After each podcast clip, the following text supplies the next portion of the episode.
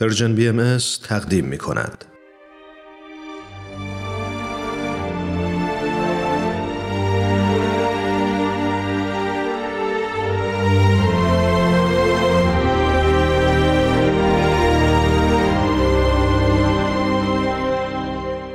اکسیر بر اساس تاریخ نبیل زنندی و منابع تاریخی دیگر.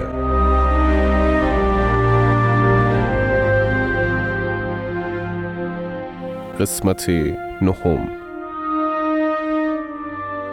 خطه نور با حضور میرزا حسین علی نوری به محبت حضرت باب مشتعل شد.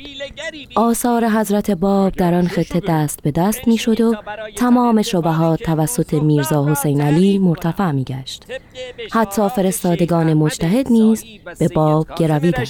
رحمت الله علیهما موعود اسلام ظاهر شده و او همان است که میرزا حسین علی می گوید.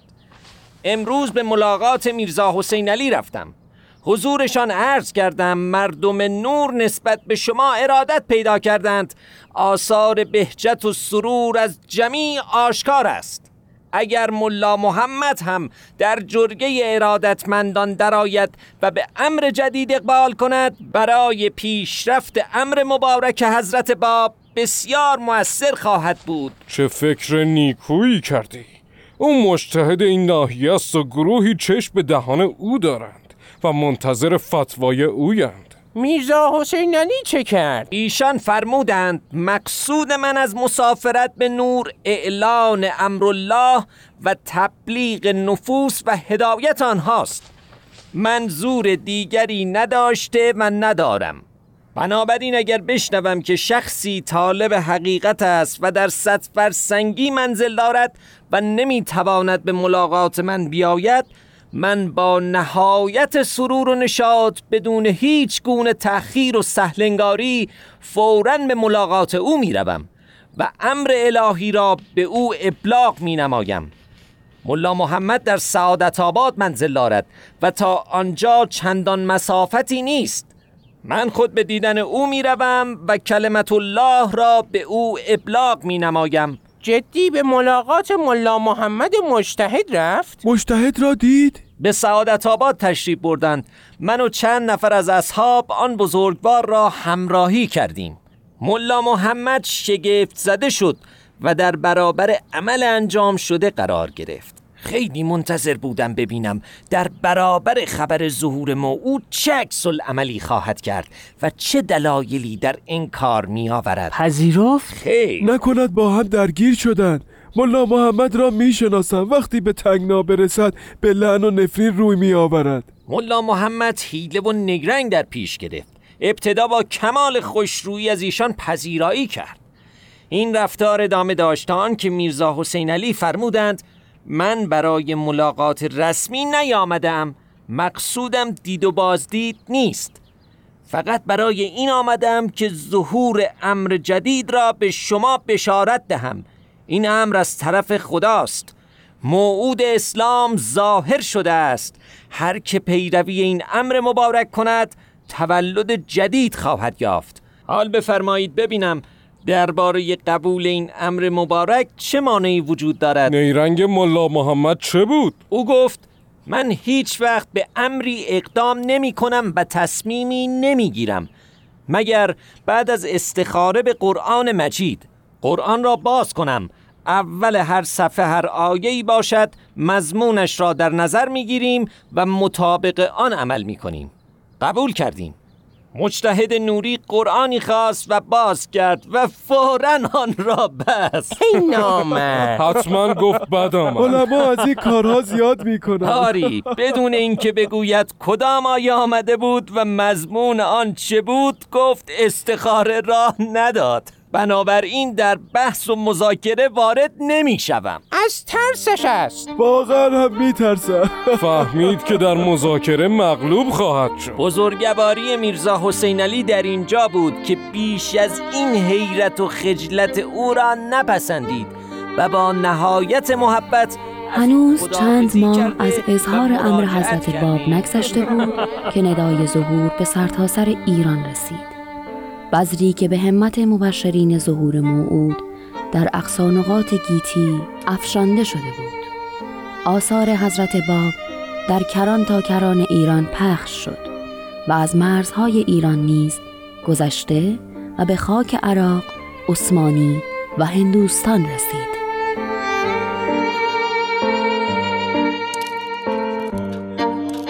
جناب خال، جناب خال.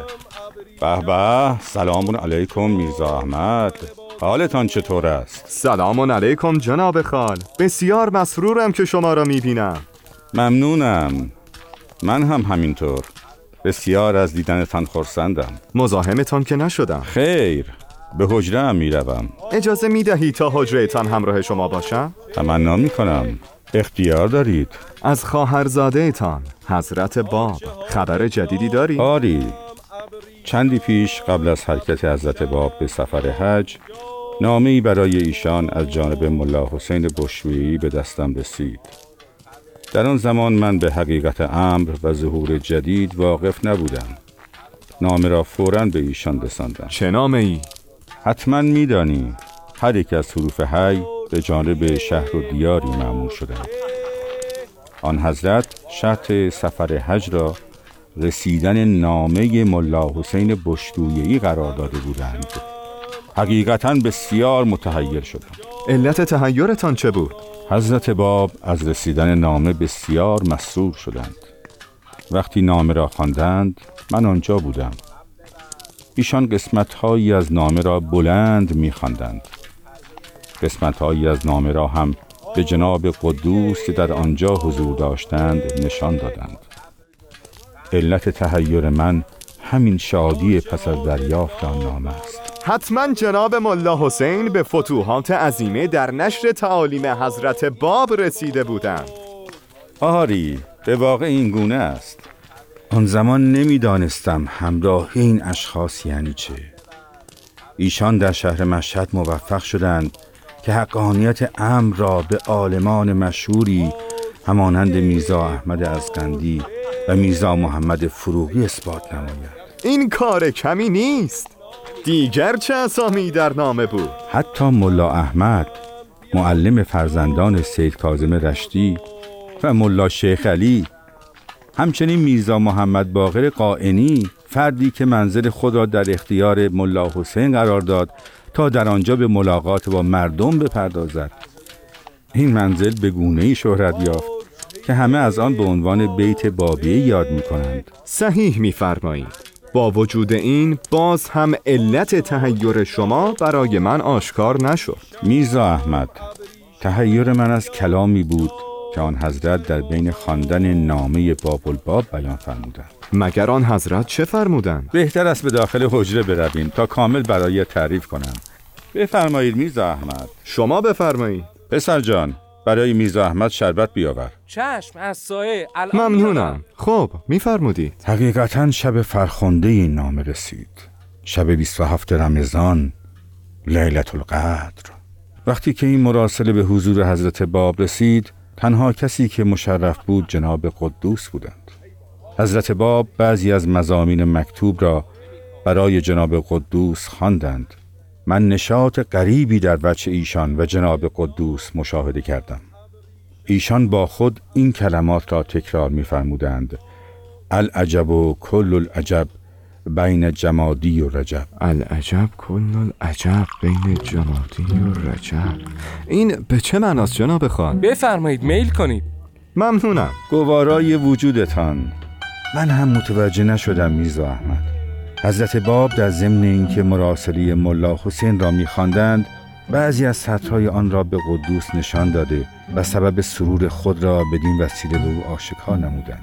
بعدها میرزا احمد در صدد کشف آن راز برآمد و ماجرا را از ملا حسین بشویهی که دیگر ملقب به باب‌الباب شده بود پرسید. ملا حسین چون این را شنید خندید و گفت: خوب به خاطر دارم که در بین ماه جمادی و رجب من در تهران بودم و بیش از این چیزی نگفت. استنباط میرزا احمد چنین بود که راز نهانی در تهران موجود است که در نامه باب‌الباب به آن اشاره شده و موجب سرور و نشاط فوق‌العاده حضرت باب و جناب قدوس گردیده. ملا حسین در ضمن عریضه خود به حضور حضرت باب شرح قیام میرزا حسین علی به تبلیغ امر حضرت باب را نگاشته و به عرض رسانیده بود.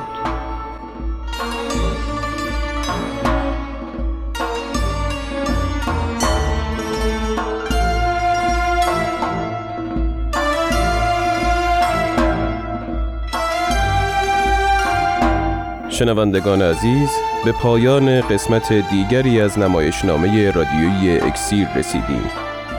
ادامه این داستان را در قسمت بعد از پرژیم BMS دنبال کنید.